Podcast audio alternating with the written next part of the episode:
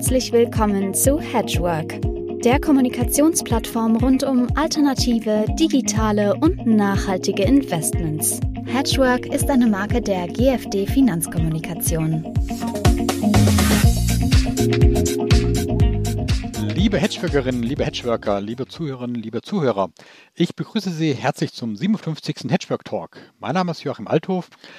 Heute geht es um den European Long-Term Investment Fund, kurz LTIF. Darüber hatten wir, die treuen Zuhörer wissen, das im März schon mal gesprochen im Rahmen dieser Hedgework Talk Serie. Äh, allgemeiner über das Produkt. Heute wollen wir stärker ins Detail gehen, wie ein LTIF gemanagt wird, äh, wie die Anleger damit vor allen Dingen beim Aufbau nachhaltiger Infrastruktur investieren können. Äh, ein sehr wichtiges Thema, wie wir gerade beim ultra heißen Sommer in Europa und anderen Teilen der Welt sehen. Zu diesem Thema habe ich mir gleich doppelt Expertise geholt von Aquila Capital, Christian Humlach und Simon Leier. Herzlich willkommen, schön, dass Sie da sind. Hallo. Hallo. Äh, bevor Sie sich gleich äh, selber kurz vorstellen, ein paar Worte zu Aquila Capital. Äh, ein Name, den Sie, äh, die, treuen Hörer von äh, und Besucher von Hedgework schon öfter gehört haben, äh, durch Vorträge und, und Podcasts, ist eine Investmentgesellschaft mit Fokus auf Entwicklung und Management essentieller Sachwertanlagen. Aquila will durch Investitionen in erneuerbare Energien und nachhaltige Infrastrukturprojekte zur globalen Energiewende und Dekarbonisierung der Weltwirtschaft beitragen. Investitionen, das ist vielleicht eine Besonderheit bei Aquila, äh, da wird die gesamte Wertschöpfungskette und gesamte Lebensdauer der Anlagen in Investitionen gemanagt. Und insgesamt sind es bereits 14,7 Milliarden Euro weltweit, äh, die Investoren über Aquila dann investiert haben. Also durchaus ein sehr wichtiger Player, einer der größten in diesem Segment. Und umso schöner, dass ich jetzt gleich zwei Experten von Aquila hier bei mir haben kann. Ähm, vielleicht, dass Sie sich kurz vorstellen und vielleicht auch schon mal sagen, welche Funktion Sie ja gerade mit LTIF zu tun haben und äh, dafür, dass wir dann gleich sozusagen schon mal ins Thema überleiten. Ähm, Hummelach, mögen Sie anfangen? Ähm, ja, gern. Ähm, danke für die kurze Einleitung. Ähm, wunderbar. Ähm, ein wichtiges Thema in der Tat ähm, im Sommer und in der Zukunft vielleicht auch im Winter. Energie brauchen wir immer. Das ist einer der Basisgüter relevant für uns alle und ähm, ein Investment, das bislang eigentlich für die wenigsten Privatanleger tatsächlich auch sinnvoll möglich war. Und ähm, ja, das ist letztendlich mein Verantwortungsbereich. Ja, äh, Christian Humlach seit 2017 verantwortlich für Wholesale-Partner bei Aquila Capital im Client Advisory Dach, seit 1989 im Bankwesen und in der Vermögensverwaltung aktiv. Und äh, so als Triathlet liebe ich verschiedene Disziplinen, in dem Fall im Asset Management ähm, sprich die Anleger, die Berater und die Märkte zu verstehen. Ähm, das muss man irgendwo zusammenbringen und äh, eben bei Aquila Capital arbeiten wir hier ausschließlich mit professionellen B2B-Partnern, Banken, Vermögensverwaltern. Das ist meine Aufgabe, nämlich hier vorwiegend dann auch Anlagelösungen im Bereich Direktinvestments in erneuerbare Energie eben auch möglich zu machen. Und der LTIF ist ähm, ein ganz wichtiges Instrument dafür, weil es eigentlich genau dafür gemacht ist und ähm, wir so die ein oder anderen ähm, früheren Anlagelösungen hier noch einmal verbessern können. Ich nenne jetzt mal einmal so Privatanlegerschutz genannt. Mhm. Herr Neier, bitte. Ja, auch von meiner Seite vielen Dank für die Einladung. Freue mich, dass ich heute mal als Fondsmanager, und vielleicht ist das auch direkt der, der Punkt, äh, von der Seite des Fondsmanagements den, den LTIF mal ein bisschen näher erläutern kann.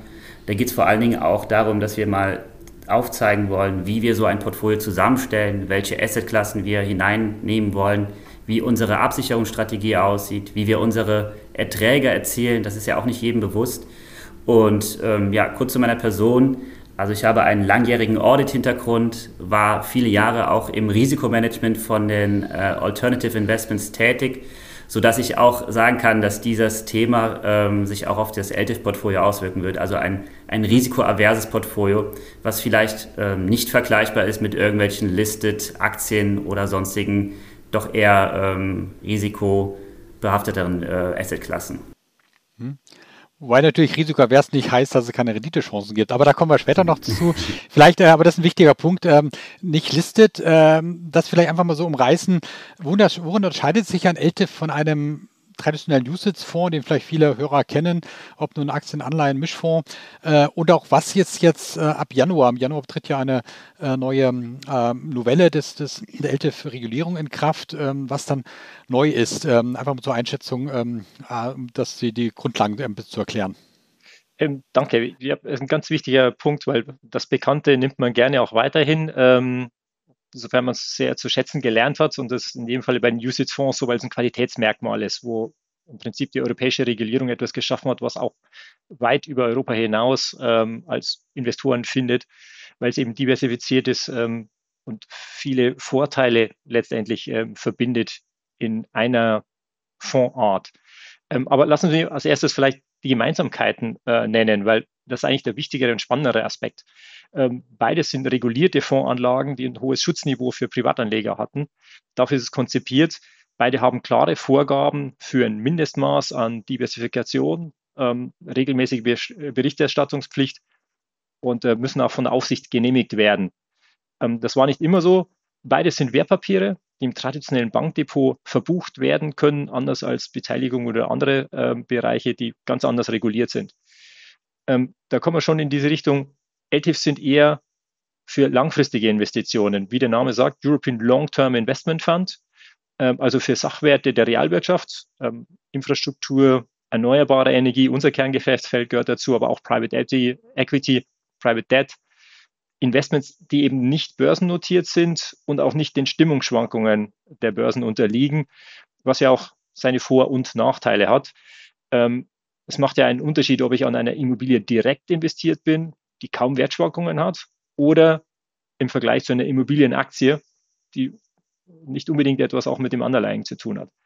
Die Strategien sind daher beim LTIF im Vergleich zum USITS weniger liquide, ähm, aber eben auch tragen den Besonderheiten der weniger liquiden Anlageklassen Rechnungen und äh, Rechnung und äh, sie unterscheiden sich damit in der Anlagestrategie, der Liquidität, der Risikodiversifikation.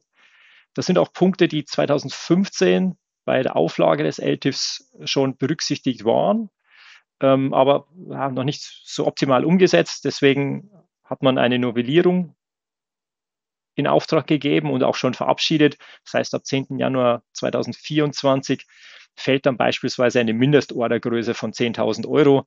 Die Berater werden es etwas einfacher haben im Beratungsprozess. Das wird analog MIFID laufen. Und die Asset Manager haben etwas mehr Möglichkeiten ähm, bis hin zu Dachfonds. Also ähm, für Simon ist es etwas einfacher, ein gutes, risikodiversifiziertes Portfolio aufzustellen mit verschiedenen Investments.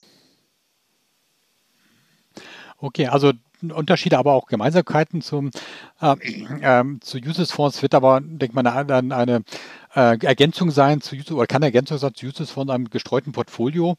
Ähm, vielleicht, Herr Leier, ein bisschen eher erklären, welche Anlageklassen können denn äh, grundsätzlich in einen LTIF äh, passen? Was, mache, was ist sinnvoll für, das, für die LTIF-Struktur und welche sind bei Aquila besonders im Fokus?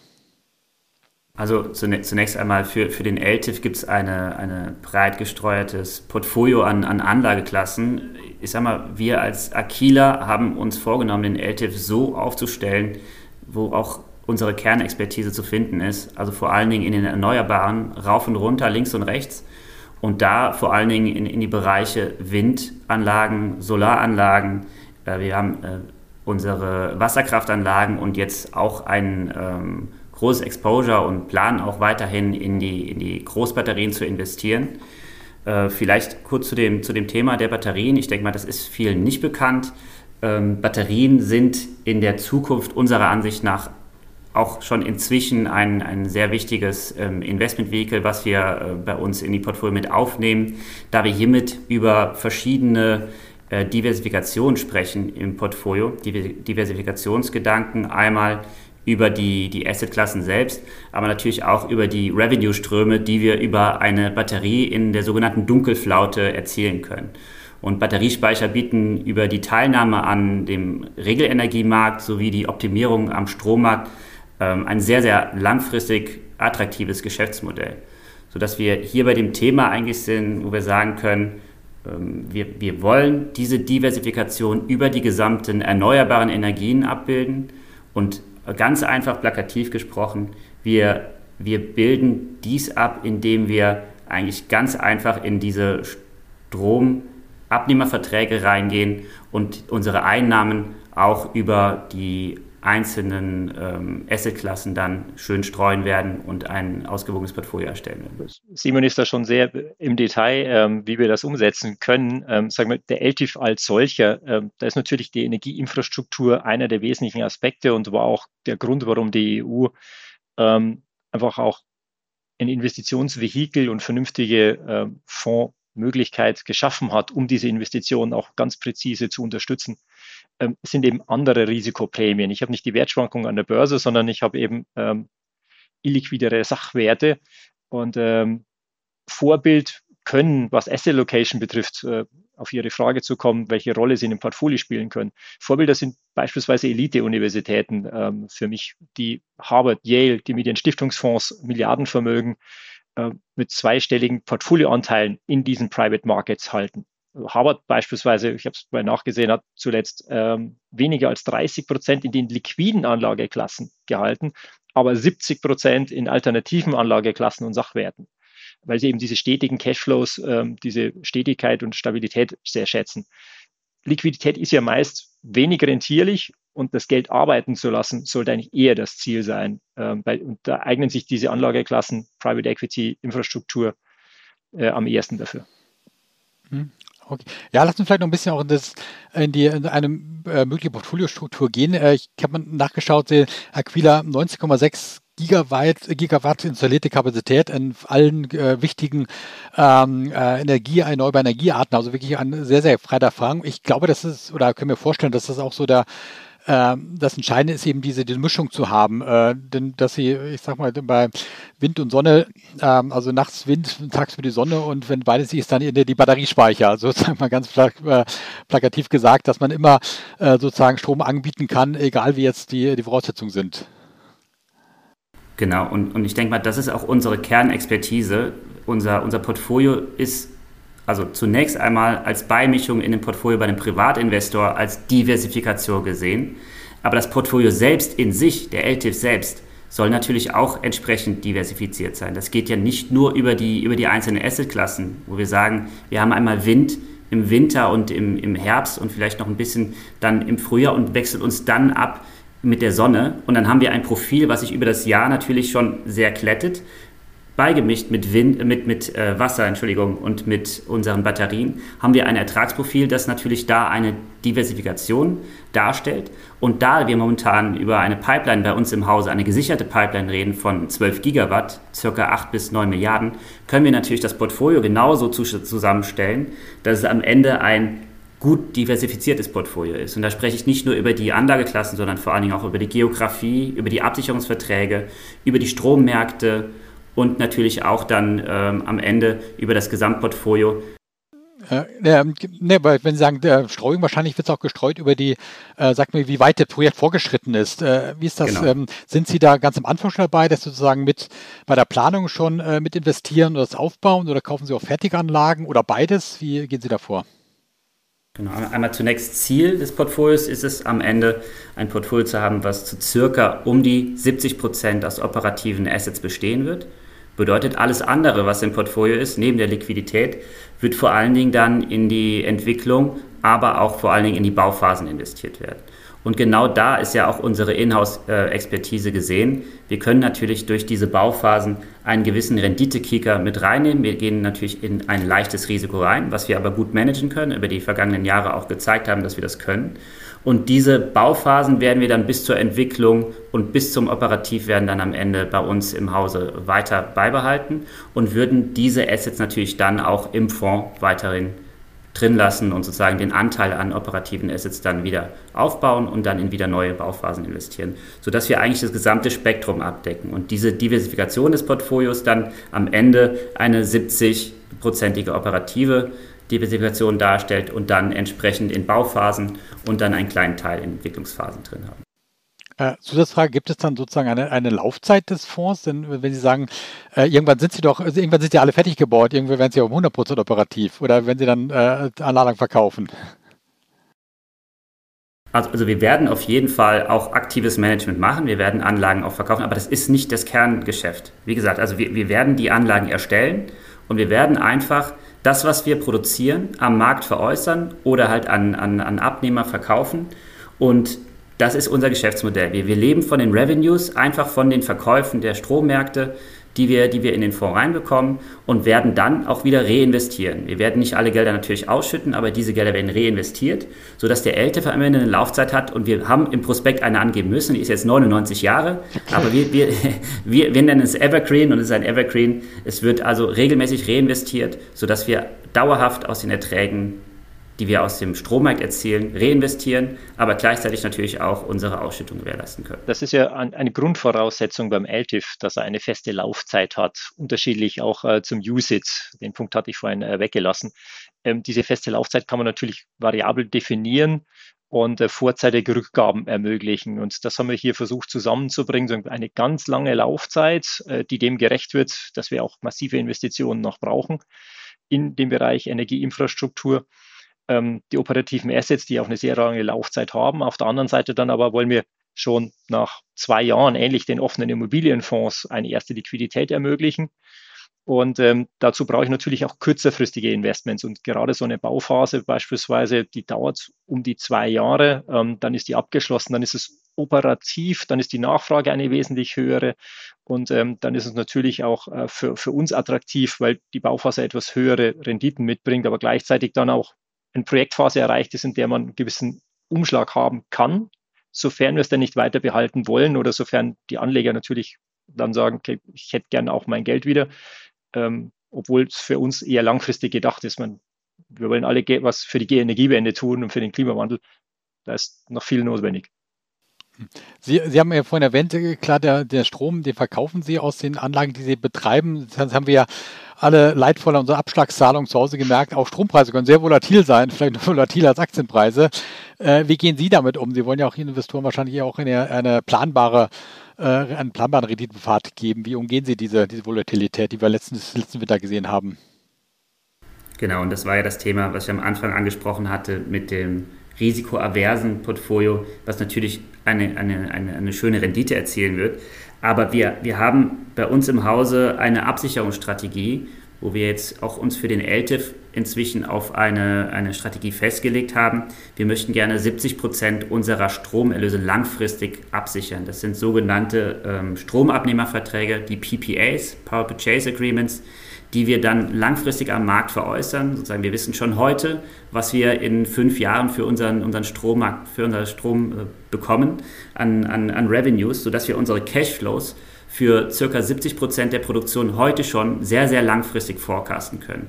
Und diese, diese Forecast-Sicherheit gibt uns natürlich auch dann die, die Gewissheit, dass wir relativ volatil arm in, dem, in den Märkten unterwegs sind und wir auch sehr gut unsere Ausschüttung, unsere Performance prognostizieren können. Die anderen 30 Prozent würden wir dann, wahrscheinlich ist das Ihre Frage, was passiert mit den anderen 30 Prozent, die würden wir dann am, am, ähm, am Spotmarkt veräußern.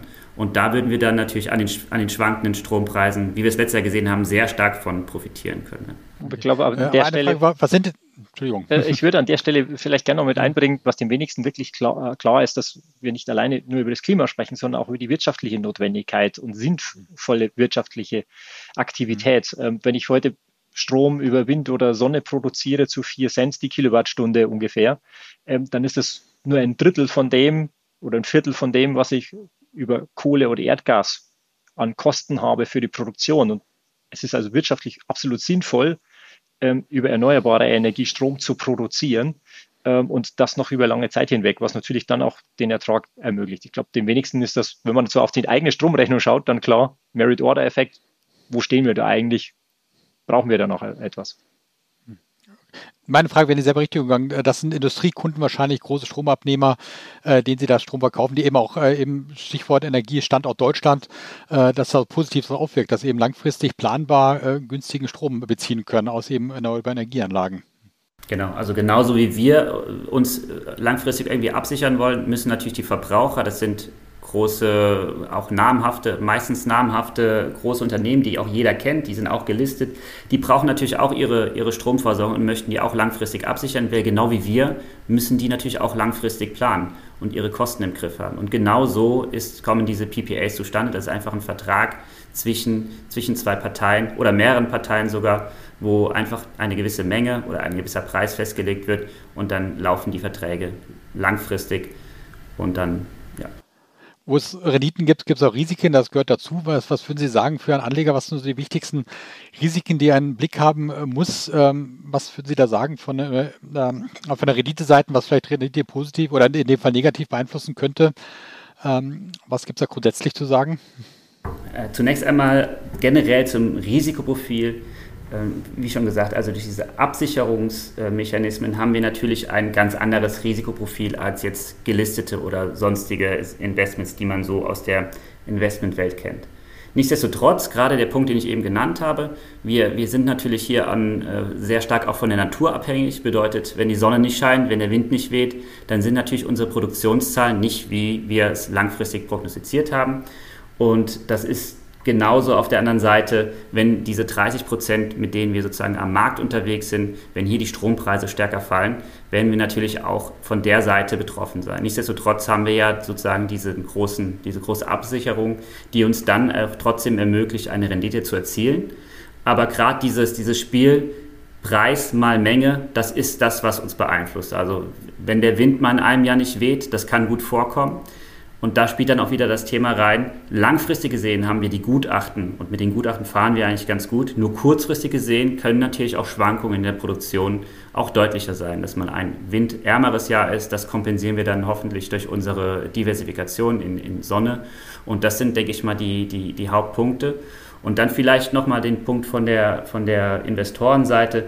Natürlich investieren wir hier in nicht so liquide Assets und nicht in einen täglich liquiden Markt. Das heißt, die Liquidität, die der Investor ähm, auch sag ich mal, bei dem täglichen Handel sehen wird, ist beim LTIF natürlich nicht gegeben. Also wir können nicht äh, jede Stunde rein und hin und her traden, sondern es muss jedem bewusst sein, dass man ähm, ein langfristiges Investment eingeht und dass dieses Investment dann auch wirklich mit einer, mit einer Objektion auf die, ähm, auf die Strommärkte stattfinden muss. Also man sollte eine Meinung zu den Strommärkten haben und ich denke mal, da, da sehen wir ganz gute Perspektiven in der Zukunft. Hinsichtlich Märkten sagst du eigentlich auch genau das Richtige. Ähm, das ist für unsere Strategie da auch ganz wichtig. Wenn wir über Diversifikation sprechen, dann hatten wir das jetzt über technologische Diversifikation, Wind, Sonne, Wasser, was sich sehr gut ergänzt.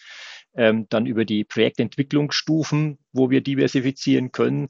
Ähm, ein ganz wichtiger Aspekt ist natürlich auch die regionale Diversifikation. Weil gerade der Klimawandel bringt ja auch Veränderungen mit sich. Ja, und ähm, unter Umständen, wo ich heute noch viel Wind habe, habe ich es vielleicht in der Zukunft etwas weniger und umgekehrt an anderer Stelle. Ähm, das bedingt für mich definitiv ein Portfolio, das auch geografisch diversifiziert ist. Auch äh, die Subventionen, die es teilweise ja noch gibt, sind wichtige Aspekte. Nicht in jedem Land sind die Strompreise die gleichen. Also äh, hier ist es schon gefordert, eigentlich auch ähm, geografisch zu diversifizieren. Und das ist etwas, was wir umsetzen wollen. Zum einen in unserem Fokusland Europa, wo wir ja schon in ähm, zig Ländern auch vor Ort sind und äh, lange Jahre Erfahrung haben, eben aber auch in Ländern wie den APEC-Staaten beispielsweise, wo ja ähm, noch viel mehr zu tun ist, aber gleichzeitig aber auch mehr Wachstum da ist, wo mehr Strom benötigt wird, sprich, ähm, es ein hochattraktiver Markt ist und für uns eine sehr gute Diversifikationsmöglichkeit. Mhm. Letzte Frage mit bitte um kurze Antwort. Äh, ja, bis in die Zukunft äh, geblickt. Wir hatten den ersten Podcast im März betitelt, die zweite Chance für Sachwertanlagen durch den LTIF. Wie würden Sie jetzt sagen, äh, durch Ihre Gespräche, die auch mit Investoren, mit, mit Interessenten letzten Wochen, Monaten geführt haben, kommen wir dahin? Ist das wirklich, kann es einen neuen Schub geben für Sachwertanlagen durch den LTIF ab, spätestens ab nächstes Jahr? Also ich bin mir da grundsätzlich sehr sicher. Man, man sieht die Wachstumszahlen, die sind so mit 50 Prozent PA. Und ähm, wenn ich den Markt sehe, gibt es viele neue Produkte und jedes Investment hilft, Energieunabhängigkeit und Energiewende zu erreichen. Und äh, da würde ich vielleicht mal ein schönes Zitat noch geben von einem äh, unseres, äh, vom Professor Dr. Schellenhuber, äh, der Begründer des Potsdam Institut für Klimaforschung, Träger quasi für den Klimanobelpreis, ähm, der auch im Beirat bei Aquila Capital seit langen Jahren. Der hat zuletzt erst in einem Gespräch gesagt, wir können es noch schaffen. Wunderbar. Ein schönes Schlusswort. Ich bedanke mich herzlich, Herr Umlach, Herr Leier. Super spannendes Gespräch. Ich bin gespannt. Wir äh, werden sicherlich dann nächstes Jahr nochmal dann sprechen, wie es geklappt hat, wie der erste LTIF dann auch wirklich ins Laufen gekommen ist. Ähm, liebe Zuhörerinnen, lieber Zuhörer, wenn es Ihnen gefallen hat, gerne abonnieren Sie den Hedgework Talk. Sie wissen, wie das geht. Im Desktop, in der App, aufs Knöpfchen drücken und für mich freuen, wenn wir uns dann für die nächste Folge wieder hören. Vielen herzlichen Dank. Danke auch. Danke auch.